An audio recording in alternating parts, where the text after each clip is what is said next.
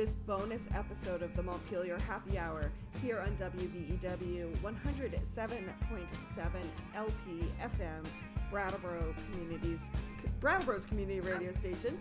And this may also be appearing on BCTV as well as our SoundCloud page and our Facebook page. I am your host, Olga Peters. Welcome, Emilie Kornheiser. Just to give everyone a little context, Emilie is speaking to us from her vehicle. She is driving hands free at the moment. Well, I'm well. I'm using my hands to drive. yes, you are. Um, but you are on your way to Montpelier, despite the fact that uh, you weren't supposed to go to Montpelier today. So tell us, Emilie, in real time, in breaking news, what is happening? So, as people who have been listening to the last two shows might remember, before the House recess two weeks ago, a week and a half ago, we passed a few pieces of COVID legislation. Um, essentially, an emergency health care bill, an emergency government operations bill, and an emergency economic unemployment insurance bill. And then we recessed and went home. And over the last week and a half, the Senate met met their committees met virtually and then to move those bills forward and then yesterday they took turns voting on the Senate floor to pass those bills. In the meantime, the House has been working out how we're going to then vote to concur with the Senate. And came upon a solution that essentially all three parties and the independents, so the Democrats, the progressives, the Republicans, and the independents, all came to an agreement that a few people, just a handful, would go to the legislature um, to vote on passing these bills as well as passing an emergency declaration and a rules change that would allow us to vote remotely in the future. Okay. So that was all supposed to happen today at 1 o'clock. And the way it sort of worked in the strange world of legislative rules was that if no one asked for a quorum, a vote could be taken without a quorum.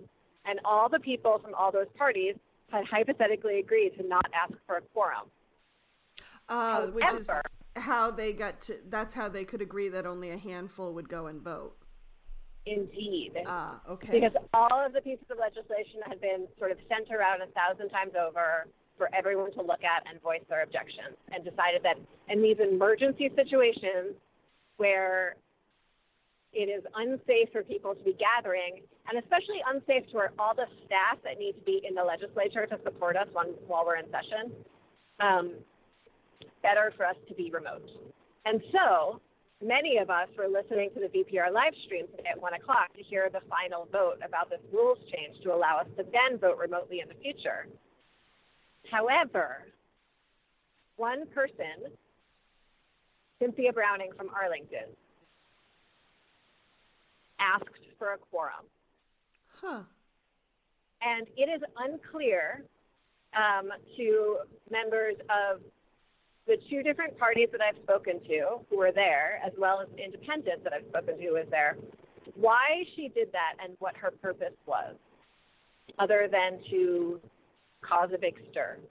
And so all of these legislators from all over the state are now, we have hopped into our vehicles and we are driving north, south, east, and west to get to Montpelier by 4 o'clock in order to vote on this emergency COVID legislation and for this rules change so that in the future we can vote remotely. So, what does this mean for the legislation? What if for some reason you can't get that quorum?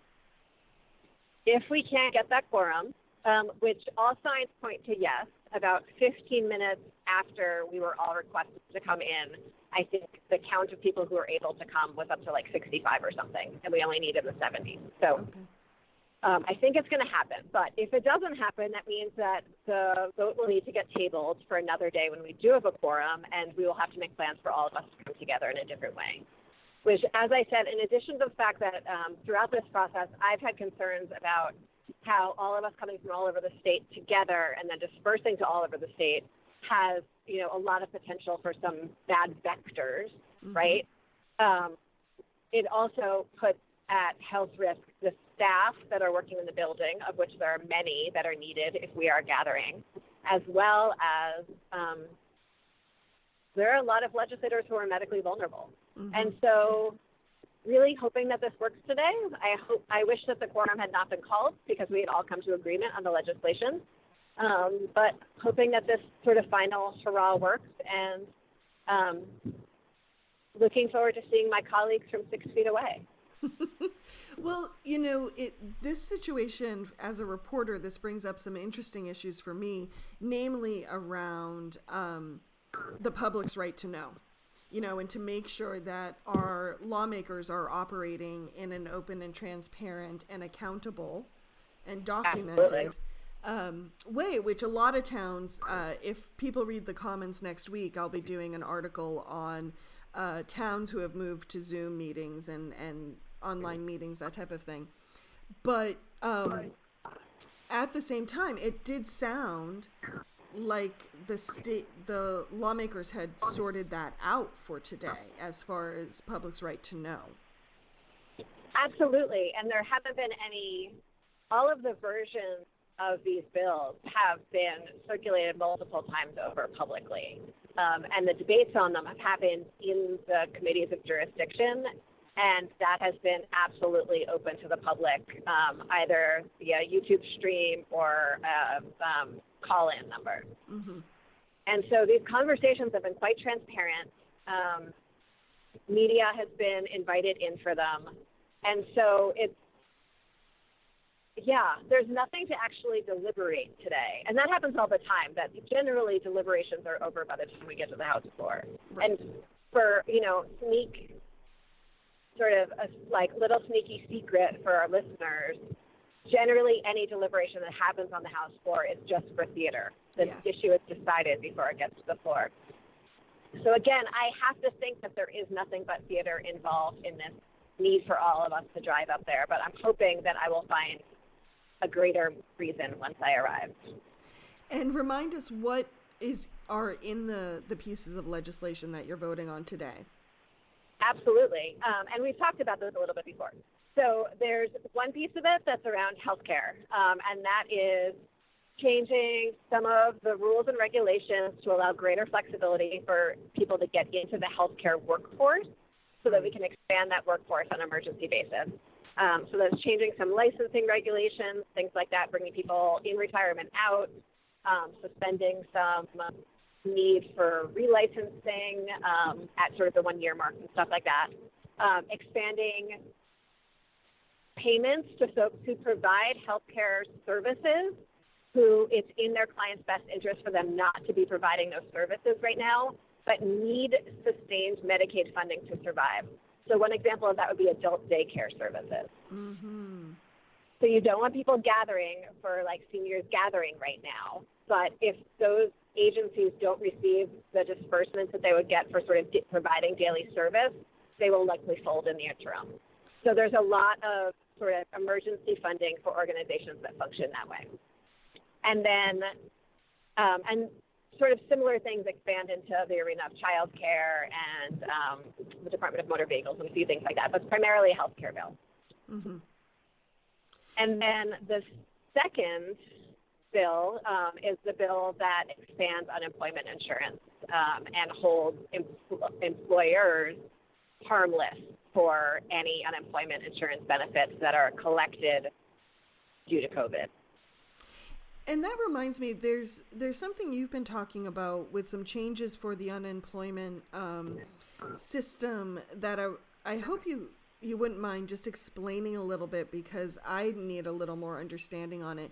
It's the idea that um, even if someone's collecting unemployment benefits, their employers can also supplement their income. Oh yeah. Um, so, and this is actually um, this happens in a rules change. We don't need to pass legislation for this, but it's fascinating. Okay. So, um, unemployment insurance is not a full replacement for pay. Right. It's just a percentage of pay. And the percentage of pay depends on sort of where on a pay scale you are, so I can't explain, you know, I can't use exact numbers for people. But let's say your pay was being replaced by unemployment insurance at, say, 70% of your previous pay. Mm-hmm. In this particular case, and just during this period, an employer who has laid you off because um, you are, you know, either you personally are not able to work because of COVID or because the company had to shut down because of COVID um, or temporarily shut down because of COVID, that employer, if they have the funds to do so, are allowed to supplement up to your previous pay. So pay that sort of 30% that would bring you up to your full previous salary. Uh-huh. Does that make sense? Okay. And so it's a way for workers to be able to retain their full pay scale with the costs being split between state governments, the Unemployment Insurance Trust Fund, and their employer who is not using their labor right now. Thank you. That's that's fascinating, Emilie, and and I didn't realize it was a rule change. I thought it was a piece of legislation. Um, I wish I could take credit for it, actually, but I can't. well, thank you to whoever thought of that. um, before we we go on and talk about the governor's order that goes into place. Oh wait, no, there's one more piece of the bit of there's one more piece of legislation. That's that good because I was going to ask you if there's any more you wanted to add. yeah. So the last piece is um, comes out of the Government Operations Committee in the House and Senate, and that looks at all of the things that um, you were talking about around the media, basically. So right now, um, electronic participation in a public meeting is allowable as long as one person is somewhere in real life and is able to host the public attending. Mm-hmm. And what we have seen is that many of our municipalities are hosting meetings like this. Um, I know Dummerston, for instance, there's one member of the select board who's been sitting with a laptop outside of the Dummerston town hall, I think. Mm-hmm. Um, and then people can sort of gather outside in sort of, you know, spread out um, at six foot intervals. This person stands there with a laptop outside. Um, and so, what this legislation, uh, what this piece of the legislation allows is for meetings to be moved entirely online, as well as long as there is a comprehensive way for people to participate. Right. The and public to participate, not just listen. Right. That's the big difference. If you can't just allow the public to listen, you have to allow the public to um, participate. Right. To ask and questions then, and provide feedback. Yes. And then the another piece of it um, changes some of the rules around elections um, so that the number of signatures, because we are coming up on the deadline for when candidates for the November elections and the primaries need to submit um, their paperwork to be put on the ballot and a certain number of signatures is required for that. And this is not a very good time for people to be collecting signatures. you don't want to be handing around a pen and a clipboard right now. No. Those are high touch so, surfaces. Very high touch surfaces. And so um, this allows an emergency change and just for, you know, a period while we're still in a state of emergency. Um, and all of these changes are very, very explicit that these are just while we're in a state of emergency. Mm-hmm. Um, that waives the um, signature requirements um, and moves the filing deadline up a little bit. And then there's also some changes in how voting is going to take place um, that really gives the Secretary of State some leeway to figure that out um, as the Secretary of State sees fit, but will likely involve mailing ballots to people. Okay. And there are states that mail ballots to every household and see an incredibly high voter turnout. I think Washington state does that now already hmm. and have a much higher voter turnout than we do. Interesting. Okay. Yeah. Now, um, fantastic. Thank you for for those summaries, Emilie. Let's uh, shift to the governor's order if you're ready for that. I am, yes. so, um, starting tonight, I believe it's five o'clock. The governor has ordered a stay home, stay safe, which requires some additional closures and asking Vermonters to, or orders Vermonters, I should say, to to minimize their activity outside their home. So why is this order important, and why is it different from some of the orders that came before it? So it's the most explicit order because all the other orders, for the most part, have been sort of bit by bit mm-hmm. ways to reduce um, the number of people who are gathered in one place. Because what we know we need to do is flatten the curve so that while we know that we're going to see a lot of Vermonters infected and affected, um, we want to make sure that that's happening slow enough that we don't overwhelm our healthcare system as we try to ramp up the capacity of our healthcare system. And so, what each of the orders leading up to this has put in place is more and more efforts at social distancing. Um, but it really hasn't been enough. People are still finding ways to get really close to each other um, in the course of their daily lives.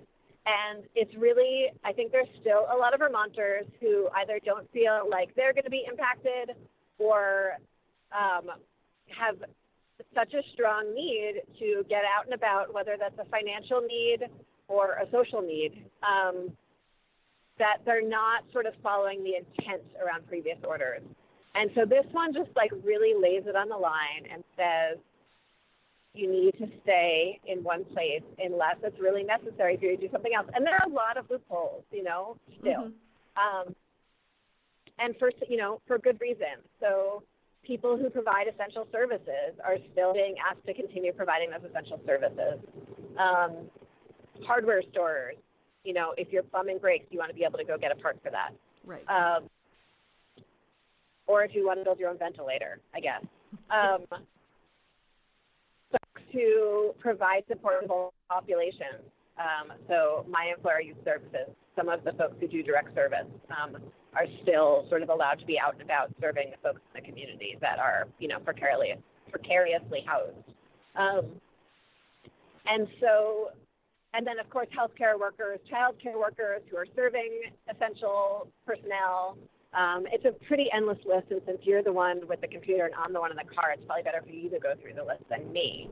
But also say this is sort of, I think, you know, the last step or the next to last step in saying we're taking this seriously. No one's going anywhere until we really let this cloud finish passing. Mm-hmm.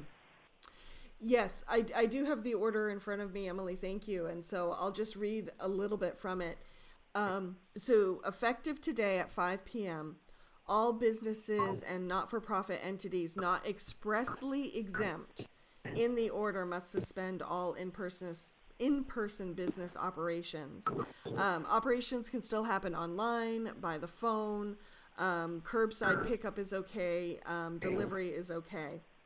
Um, some of the businesses that are exempted, um, as as Emilie said, healthcare, retail serving essential human needs, grocery stores, pharmacies, hardware stores.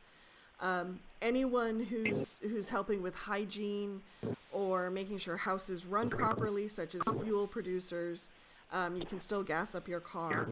Um, critical infrastructure, news media, and transportation, and critical manufacturing sectors. So someone making band aids, uh, ventilators, masks, those type of of uh, manufacturing sectors as well. Are, are legislators included? You know, I don't um, see legislators I'm not mentioned right anywhere. I well, know, I really Emilie. hope you pass this today then. um, what's an interesting piece of this, um, you know, just to sort of bring the two pieces of our conversation together, is that because there's a prohibition on large gatherings, as well as sort of a um, ethical mandate and a health mandate to um, you know, physically distance ourselves, mm-hmm. we're actually going to have to vote in tranches.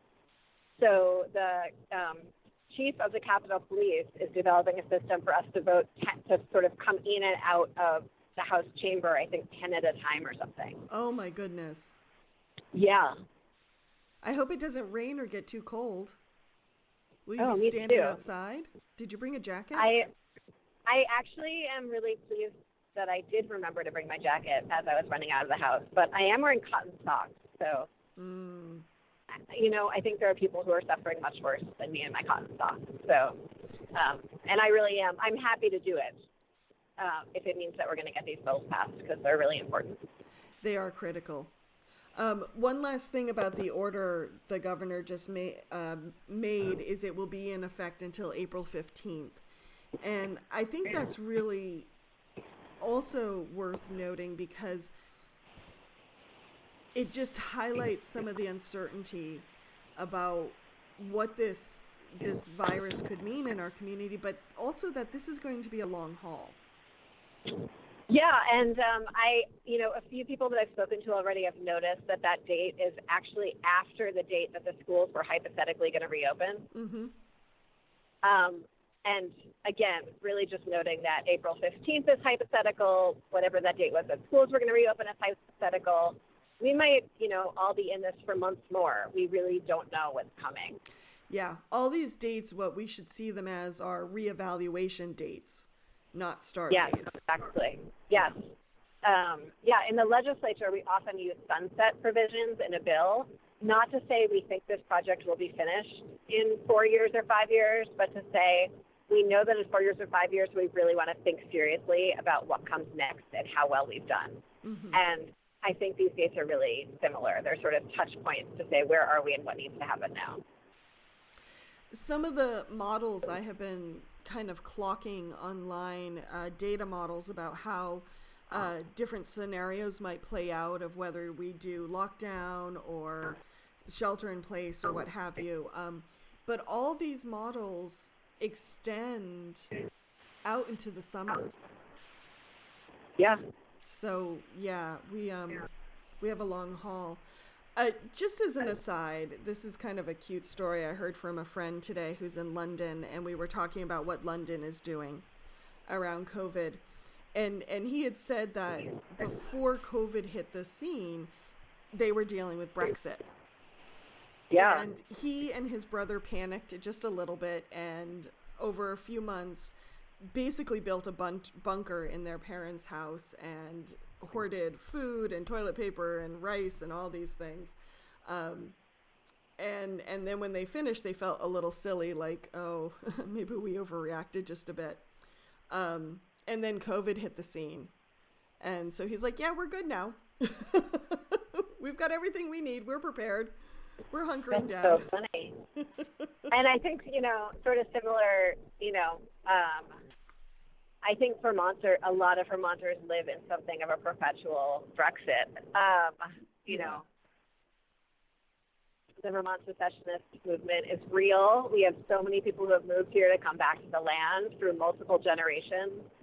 So I think we as a people are better prepared for both the resiliency that's going to be required of us ahead, um, the ability to stay inside or alone for long periods of time, and a really strong local food system. Um, so I'm really hopeful that if we can figure out sort of the economic impacts and the healthcare impacts of this, we are going to be I think socially we will be able to weather this in a way that a lot of other communities might not. Yes, I agree, Emilie, and thank you for for saying that because it's a good reminder. Even though we have strong communities, I think it's great in these times of crisis to remind us where our strengths are. Absolutely. Yeah. So, anything you wanted to add? Because I I don't want to test the cell signal for too much longer.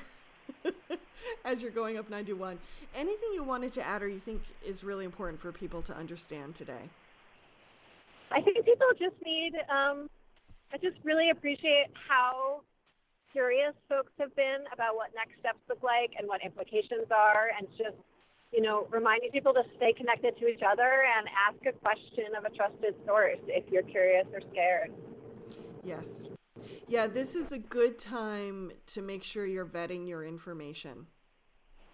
Yeah, and that you know we're all here for each other, um, and I'm here to answer questions, as are I think um, most anyone else involved in state government right now. So stay connected, stay curious, and um, wear warm socks. Representative Thanks, Emilie Kornheiser, thank